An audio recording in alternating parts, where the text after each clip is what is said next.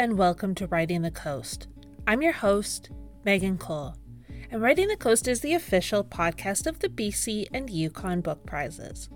On Writing the Coast, you'll hear conversations with the winners and finalists of the annual BC and Yukon Book Prizes, as well as interviews with book lovers from across the province and territory. My guest for this episode is Janice Lynn Mather. Janice's book, Uncertain Kin, was a finalist for the 2023 Ethel Wilson Fiction Prize. On this episode, Janice talks about food, folk tales, and why she loves writing short fiction.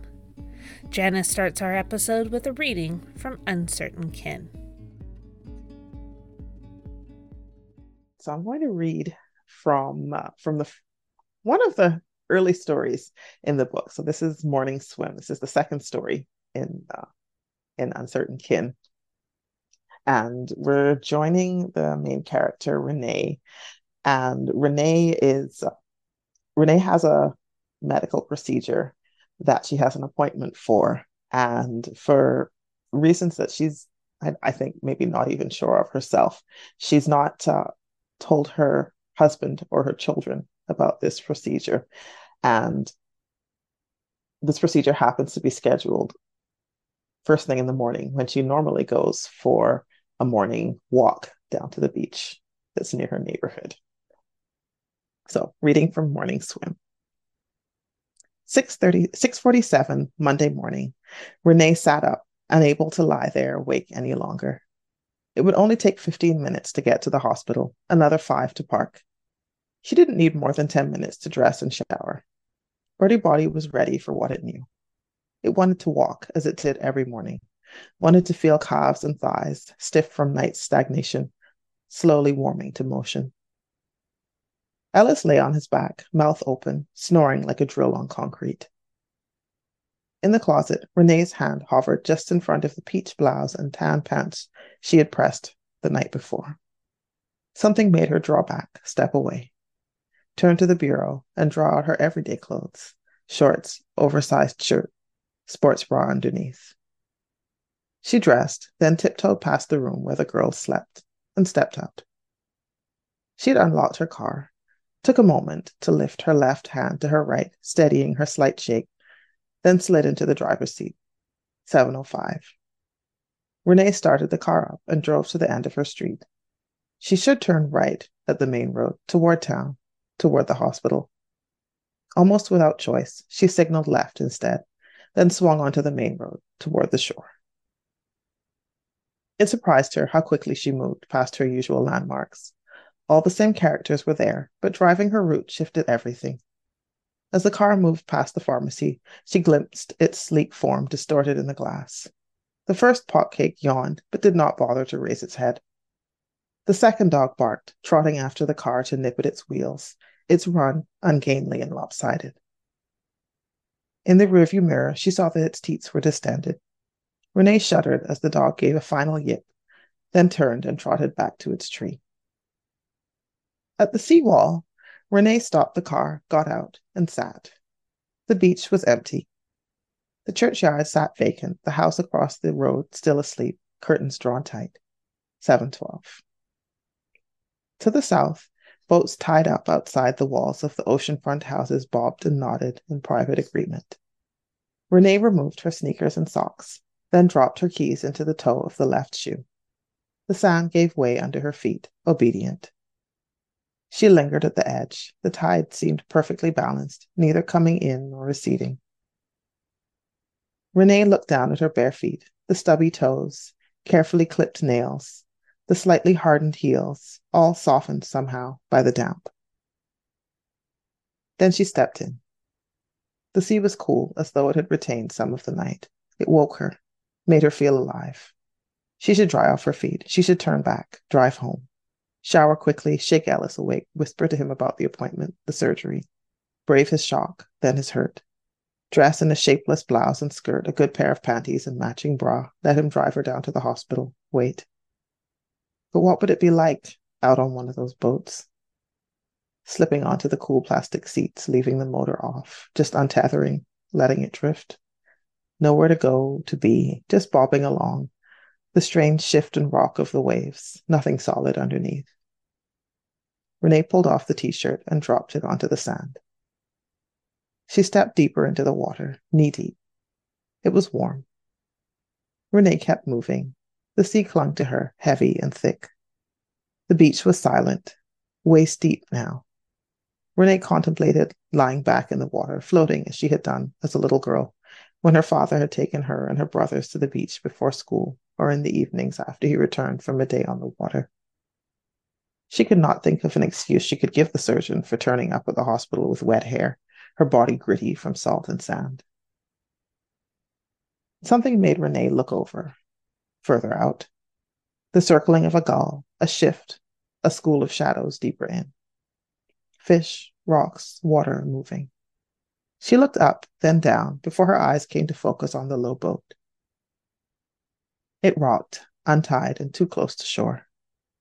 There was no dock nearby, only a reef that stretched out as far as she could see on the north side of the beach. It was too shallow to sail, too rocky to walk to. The boat was a hollow, barely cresting, slung low, no interruption of a motor.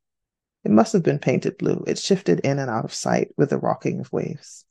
There was no reason for it to be there. Renee took a deep breath and leaned forward, putting her face into the salt water, lifting her feet off the sea bottom, letting go. It had been years. Her arms and legs struggled for familiarity. Then she found it, the salt holding her body as she relaxed, as if it were a familiar lover. She moved through, parting it with her hands, pushing forward and out, legs frog kicking behind her. Without thought, her limbs selected her old swimming style moments before her mind registered the irony breaststroke. Her heart thumped, but her movements were sure and calm, as though they belonged to some other, more reliable body. The boat was closer, closer each time she surfaced. Renee paused and looked down at her watch. It was not waterproof. Moisture was already seeping in, the digital numbers distorted into a jumble of shapes. She was almost there now, and she could see it was not a functional boat. It was too flat, sat too low in the water. Turquoise paint had chipped off the sides, exposing decayed wood underneath. It would be fully underwater by noon. She glanced down for a moment and was surprised to see that her legs had remembered how to tread water. Below her, the sand seemed far away.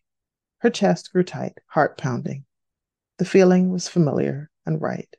This tightness from being nervous about things that should cause nervousness. A half sunken rowboat, swimming in deep water with legs too used to land. Fear of what might lurk in the seagrass beneath. Thank you. All right. My first question for you is Who are you? I'm Janice Lynn Mather. I am the author of Uncertain Kin, and I'm a Bahamian Canadian writer of fiction. So maybe we can start by talking a little bit about how Uncertain Kin started, because I know this is your first book for adult readers, although I know adults have read your other books, but this is specifically for an adult audience. So, how did this book start for you? Uh, well, Uncertain Kins is made up of short stories, some of which are interconnected and some of which are not connected to other stories um, in the collection. But uh, it really just started with short stories that uh, stood alone, and over time, it became clear that this that these were these were friends that lived together, and over a, a little more time, it became clear that oh, some of the the same characters without without intending to. Some of the same names and same characters and same themes were popping up in different stories. And the collection unfolded and became the kind of overlapping worlds of uh, of uncertain kin as it stands now. Yeah, something I I love. I, I've talked to a lot of fiction writers um, who write short fiction, and it seems like a form that so many writers love, possibly even more than writing novels, uh, because mm-hmm. it presents different challenges, different um, joys. So when it comes for to writing short fiction for you, what are those joys and challenges? Oh, I I have to admit that that writing writing short stories is possibly my favorite my favorite form. Don't tell the novels i said that. Um, but i think one of the things i love about a short story is just that it's um it's kind of a, a slice of a particular time. So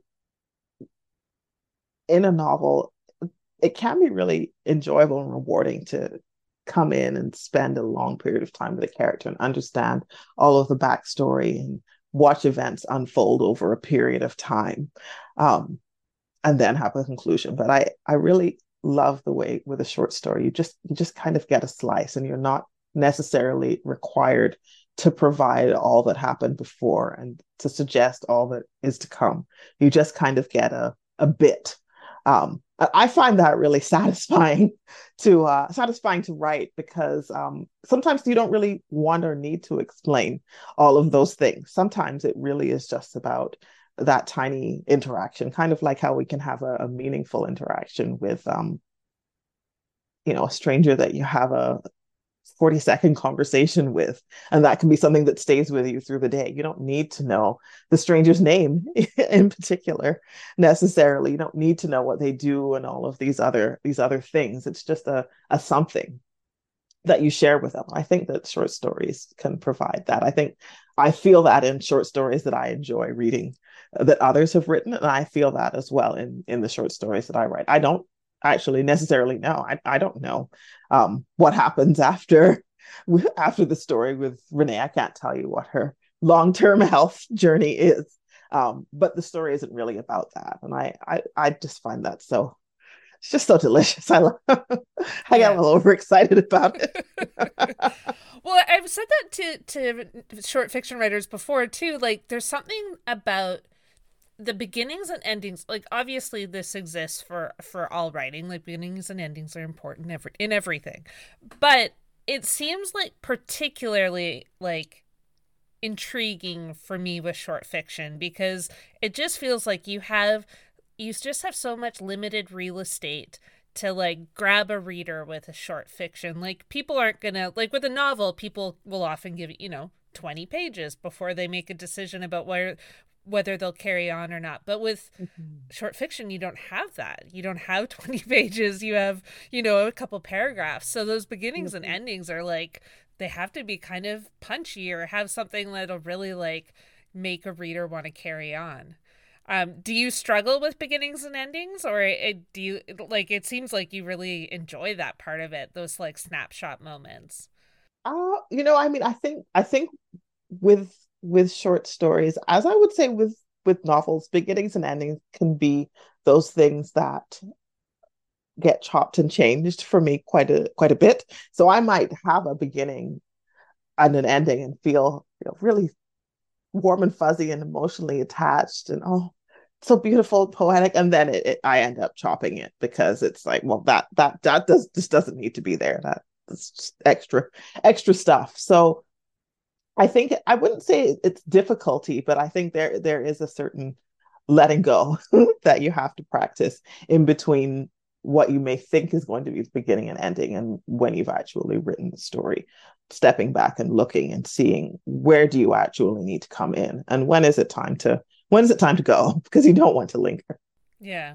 I have a, a mentor who said about writing scenes, she said, and I think it applies really well to short fiction that it's it's like you want to arrive at the party late and leave early like you just you don't want to linger too long because it's not you'll start losing people i think with a short story.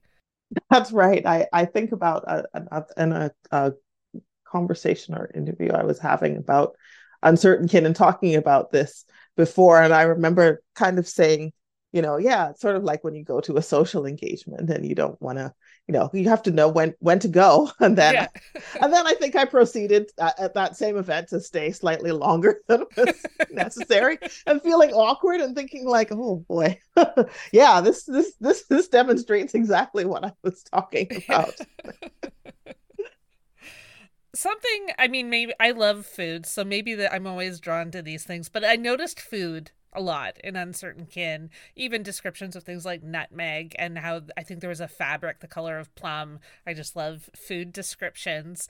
But I also think it's such a like interesting writing tool cuz it can be used to describe setting or relationships or it's just a great sensory detail. But I've also I remember talking to Danny Ramadan about this when um Salma the Syrian chef came out and he talked about how important it is for him to write about food because it's such like it evokes home. It's that one connection for him that is like back to syria. And like there's certain foods and we see this in uncertain kin there's certain foods that people just can't find in you know vancouver. One of your characters is looking for cassava in the superstore and can't mm-hmm. find it. Um you know what does it mean for you to include those food moments and and to like to explore food in your writing, even in very subtle ways? Well, I think food is one of those special things that we can we can all we can all relate to, and it's one of the things that I notice is often just a, a, an easy access point into cultures. Even people that think that they, you know, perhaps aren't are not very open to um, understanding people from different places are often quite happy to eat their food um, because it's you know it's delicious. Food doesn't care where where you came from uh, and people often don't care where the food where the food came from. So it's it just kind of captures us because it's so sensory it's so you know so tasty. And i think when you when you know a food um, it means something extra special to so for example that that uh, that fabric that was the color of plum that can mean different things depending on who the reader is or who the writer is. So growing up, I I knew the plums similar to the plums that we find here, but we had a plum tree that's a, a different species of tree altogether. It was just called plum. Um, and uh, it's called scarlet plum. And it has a, a big knobby seed and it has these big sort of knobbly little fruit. They're about that, about that, about about the size of a maybe about the size around, a little bit bigger around than a toonie, but lumpy, lumpy shaped. And, you know, they were reddish, purpley uh, on the outside, and they were bright yellow, um, stainy on the inside. So if you got some of that juice, which was inevitable on your clothes, you would have the the mark. There was no secret to be had there. Um, but when I think of when I think of a plum, I think of the scarlet plum that was in uh, in the backyard right outside my bedroom window as a child. And that's the that's the plum that i think of. So thinking of that fabric the color of plum it's not just a color it's a it's a smell it's the juice inside. It's not just the color of the plum skin but it's that this unexpected yellow inside. Um it's the warmth it's all of the seasons of that that tree not just the fruiting season, but the tiny little red flowers that are not very noticeable, but if you know to look for them, it's letting you know something good's coming. And then in the summertime, it's the full shadowy leaves that the sun kind of filters through. Uh, and it's all of the memories of climbing the tree and of, you know, mourning the tree when lightning hit it and of playing underneath the tree. So all of that can be you know all of these memories and all of these associations can be all wrapped up um, in the memory of food because food isn't just you know the thing that we just buy and eat. It's the growing of it. It's the harvesting of it. It's the enjoying of it. It's the sharing. You know it's the things that you do around the plant that produces the fruit even when it isn't in season. Yeah.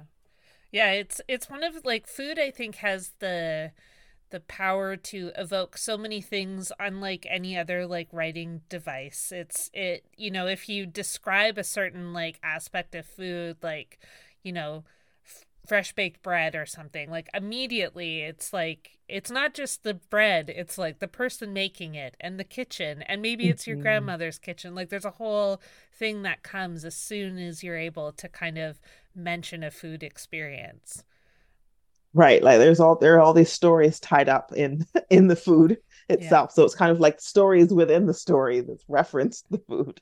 Yeah yeah another aspect of story I wanted to chat with you about, and I know you talked about this a bit when you did the event with uh, Rachel Hartman last month, but it is around uh, folk tales. And so many of us, like the earliest stories we often hear are fairy tales or myths or folk tales, things with morals teaching us how to behave. Uh, but how have those stories of your younger years inspired your writing? I know we have a folk tale with the centipede, but uh, do you often kind of explore those st- folk tales and stories you've heard as a young person in your writing? I think they slip in. I think what I what I often think about when I think about folk tales is the act of being read to, which was something that was very important in my my family specifically, but that is it really is at the heart of of folk tales I think, as far as I know, kind of across cultures, that it's part of this, you know, this oral storytelling tradition, and it, it's often, as an adult, the the only stories that you hear um, can be, unless you're enjoying audiobooks, which I highly recommend. But you know, often the stories that you hear are, you know, if you're reading to if you're reading to a child or to children, but I personally I love being read to. It's one of my favorite things.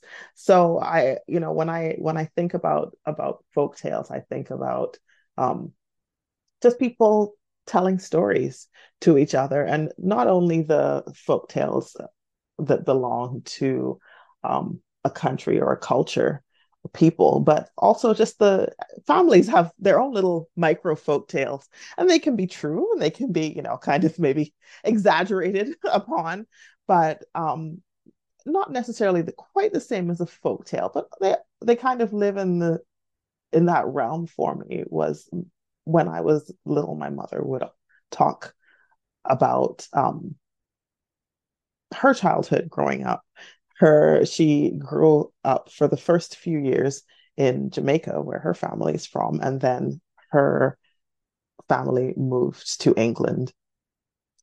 And there wasn't a big Caribbean um, community there at that time. And England wasn't a place that I had been at all at first. And then a place that I had been just that one time in childhood. And so it held that kind of magical realm of of the folk tale and uh, just listening to her speak places that I had never been would come alive and a time that I'd never been in would would come alive and all of these things that I you know could could kind of imagine what a train would be like, but it felt as, you know, as kind of magical and mythical as, you know, the tail of a dragon or the tail of a centipede that walks around on two legs like a person. But I think it's that that kind of human um that human connection, the the voices, the the voice of someone, someone loving you enough to tell you a story, I think is is one of the things that I find really special about uh, about folk tales. Yeah. I have to say, I love I love audiobooks. I listened actually to I listened to Uncertain Kin on audiobook, and it is fantastic. um, it's just like something about a really good audiobook. It just like makes the story come alive in such an amazing way. And um, yeah, do you have anything you want to share about the audiobook? I know you know the reader, right? Is that correct? I know the reader yeah. very well. Yeah. So Uncertain Kin's audiobook is read by Catherine Archer. Catherine Archer is one of my longest, uh, one of my oldest friends, not oldest in years, but she's one of my friends from from childhood. We went to primary school and high school together, or elementary and secondary school uh, together. So I've known Catherine since we were probably about eight or so. And it came out very, very um, unexpectedly, I just in conversation I mentioned like you know I'm trying to trying to find an actress to read Uncertain Kin, and I was just having a friend conversation, and Catherine said, "Oh, well, I can read that for you. And I thought she was just being, you know, I thought she was just being silly, as as friends will, being, you know, unhelpful in times of great pressure. Uh, and but no, it it had turned out that, unbeknownst to me, she had, um, you know, signed on with an agency and was really all set up to go.